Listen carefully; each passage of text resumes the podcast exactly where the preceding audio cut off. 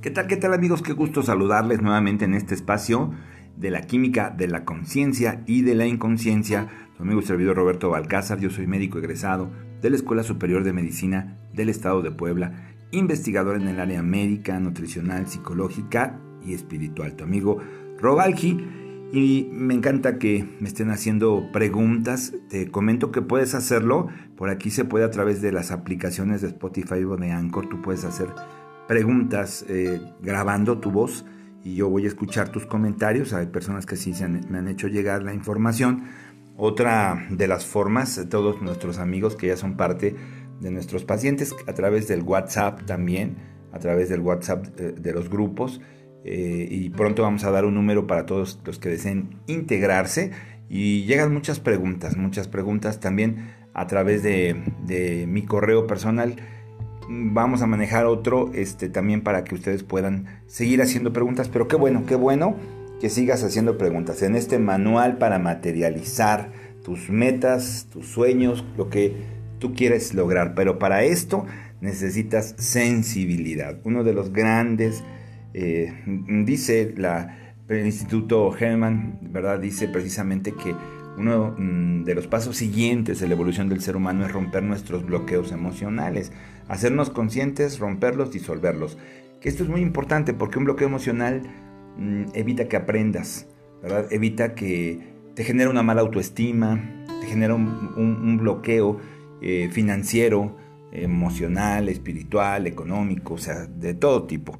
Entonces, por eso es tan importante que rompamos con esos bloqueos que tenemos y, aquí hay algunas preguntas interesantes cuando hablaba del, de los cerebros del joven, me hizo precisamente, la señora Martínez me dijo, ¿cómo? O sea, el joven, su cerebro era más pequeño este, y el del, eh, del científico más grande, ¿verdad? del podcast anterior. Bueno, mire, yo, yo, quiero aclarar esto porque eso fue una, una pregunta que como que le llamó la atención a varias personas, ¿verdad? Que se repitió. Entonces, bueno. Es, interesante, es muy interesante. Fíjese que el tamaño del cerebro es muy relativo y además no tiene mucha importancia. Esto es como nuestro cuerpo. Hay personas amorfas, endomorfas, hay personas que se ven muy estéticas al hacer ejercicio, hay personas que se ven tremendamente voluminosas o musculosas.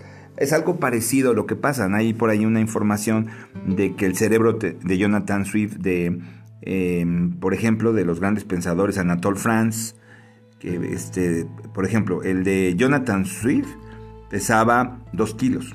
El de Anatole France, que fue premio Nobel de Literatura, pesaba 998 gramos. El de Albert Einstein, que era de, un tamaño normal, ¿verdad? Y a veces el de algunas mujeres genio pues, es 10%, más pequeño que el de un hombre. ¿Por qué? Porque va en relación al tamaño de nuestro cuerpo, ¿verdad? Va en relación al tamaño de nuestros músculos, de nuestro cuerpo. Entonces, eso no significa que haya una diferencia aparente en la inteligencia del hombre o de la mujer, ¿verdad? Es algo que tenemos que entender, va en relación simplemente de eso. Pero lo cierto es que no es el tamaño de nuestro cerebro lo que determina nuestro nivel de inteligencia, de comprensión, sino las conexiones, las autopistas neurológicas conscientes, las conexiones entre las neuronas que nosotros podamos generar.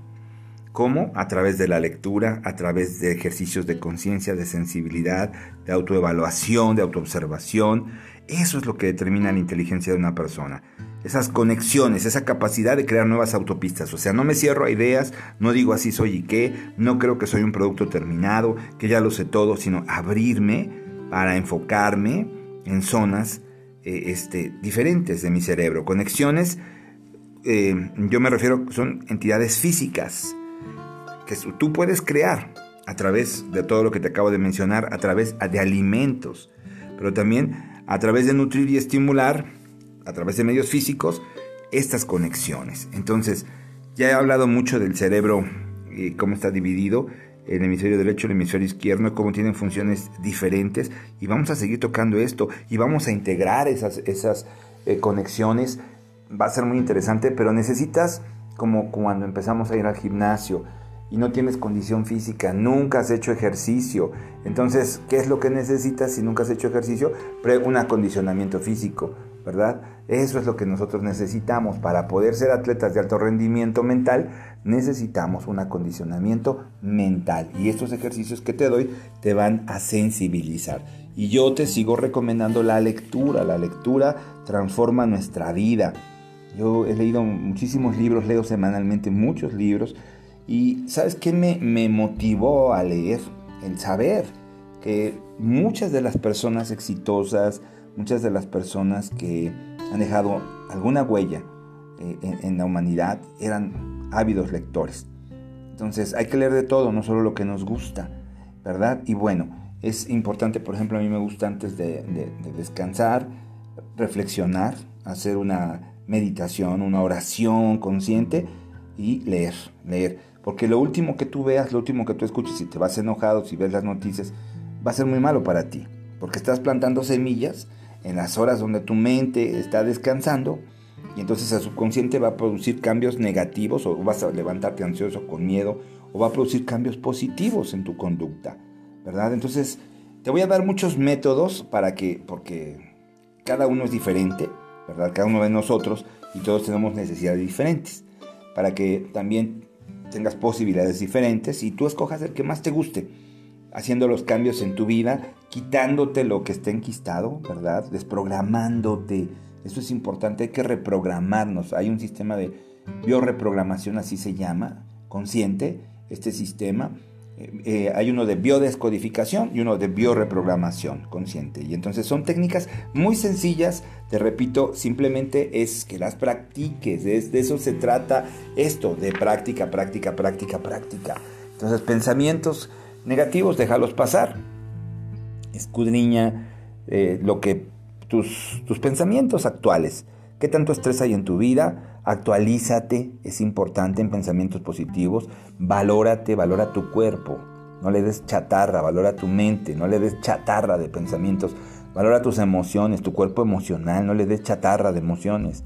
Rompe con tus barreras, es importante. Sé un observador de tu vida, de tu cuerpo, de tu mente detecta lo que tienes que cambiar, ¿verdad?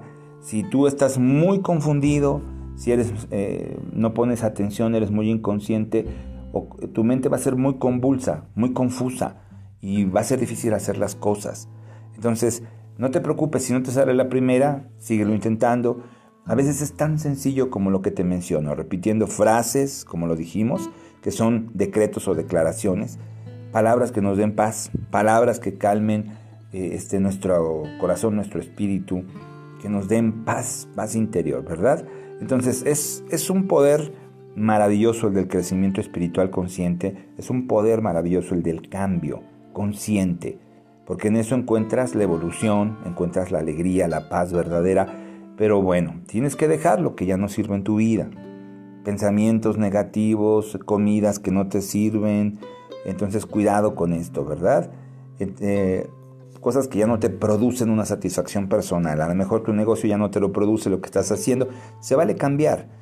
¿Sí? Es importante dejar morir lo viejo para que renazca lo nuevo para empezar a vivir nuevas experiencias. Morir en vida para renacer en vida. Yo siempre digo, esto es salir de la zona de confort, de lo que ya conocemos, de lo que siempre estamos repitiendo. Eso es romper límites, ¿verdad? Límites que por el automatismo que he venido platicando de eso en programas de radio y que te voy a platicar aquí, pues bueno, por el automatismo entramos a, esta zona y empezamos, eh, la, mente nos impone ciertas situaciones químicas que se vuelven una adicción.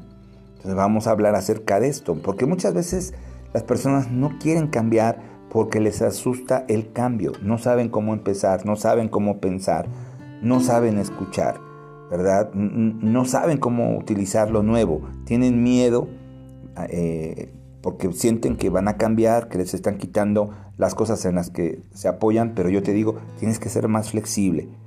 Quita el miedo, cancele el miedo. El miedo nos impide pensar, sentir, volvernos conscientes, nos impide llenarnos de luz para ser libres. Conoceréis la verdad, dijo el Señor, y la verdad os hará libres. ¿Libres de qué? Libres para evolucionar, libres para crecer, en toda, en todo, este, dirección, en todo camino, en, toda dimensión.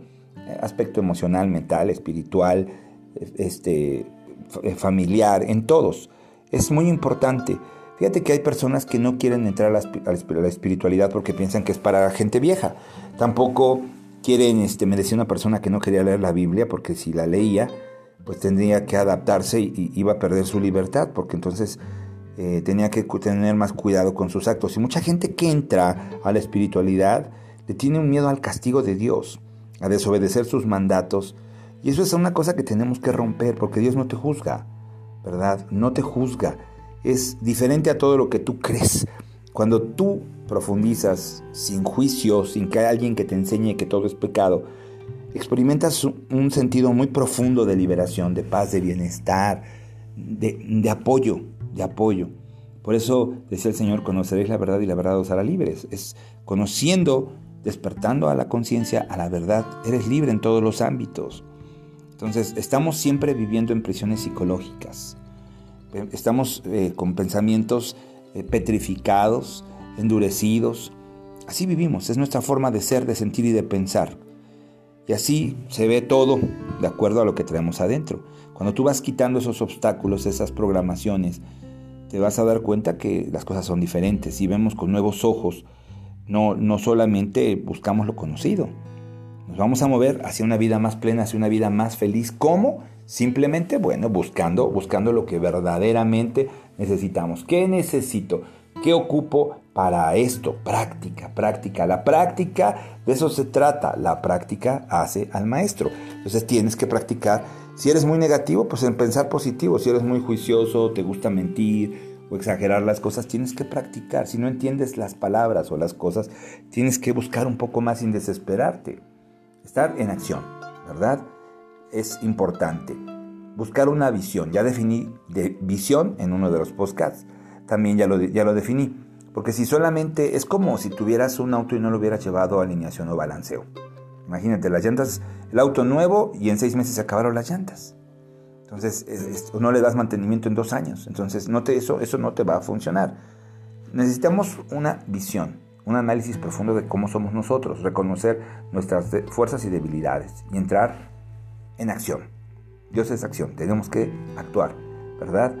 Observar cómo funcionan las cosas, jugar de acuerdo a las reglas y también de alguna manera mentalmente y conscientemente fuera de ciertas reglas. Y, vas a ver que esto es interesante. Es interesante de verdad. La práctica hace al maestro. ¿Te vas a equivocar? Sí. ¿Vas a tener que volver a empezar? Sí. Pero esto te va a ayudar mucho en tus relaciones eh, con tus hijos, tu pareja, crear acuerdos. Hay, hay cosas que te van a ayudar mucho, ¿verdad? Tenemos que esforzarnos un poco, como cuando aprendiste a manejar y parecía, cuando, sobre todo cuando se maneja un auto estándar, ¿no? Parece que es muy complicado, te quedas estacionado a la mitad de la calle, eh, esa es la parte más complicada, ¿no?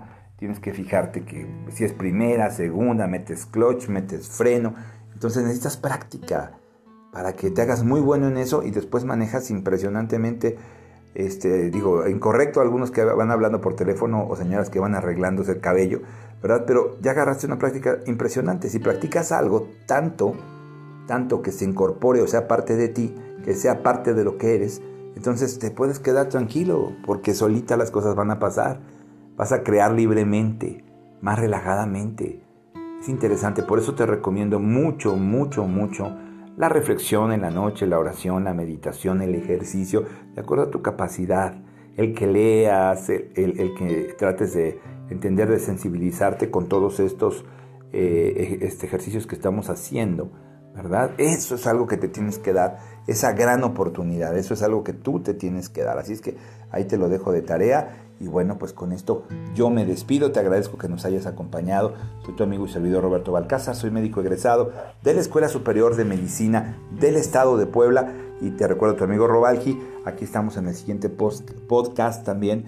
Una de las cosas con la que me despido también porque se me olvidaba aquí de, de Guillermina Fuentes, que me decía acerca de, del átomo, cuando empecé a hablar de los átomos. Bueno, mira, es importante entender, y con esto me despido, por ejemplo, la célula es la unidad básica de conciencia, así como el átomo es la unidad básica de la materia. Y vamos a aprender cómo, conociendo esta información, sabiendo cómo funciona, sabiendo que debemos de controlar lo que pensamos, sentimos, lo que comemos, podemos controlar ¿verdad? Una unidad sólida. O sea, ese es el poder de la mente sobre la materia. Entonces, el átomo no es sólido en realidad, tampoco nuestro cuerpo es sólido, ni la célula tampoco, es una jerarquía. Fíjate, es una jerarquía de nivel de información. Es una jerarquía, es un nivel de información y de energía en un vacío realmente, en el campo de todas las posibilidades, y en este campo todo es posible.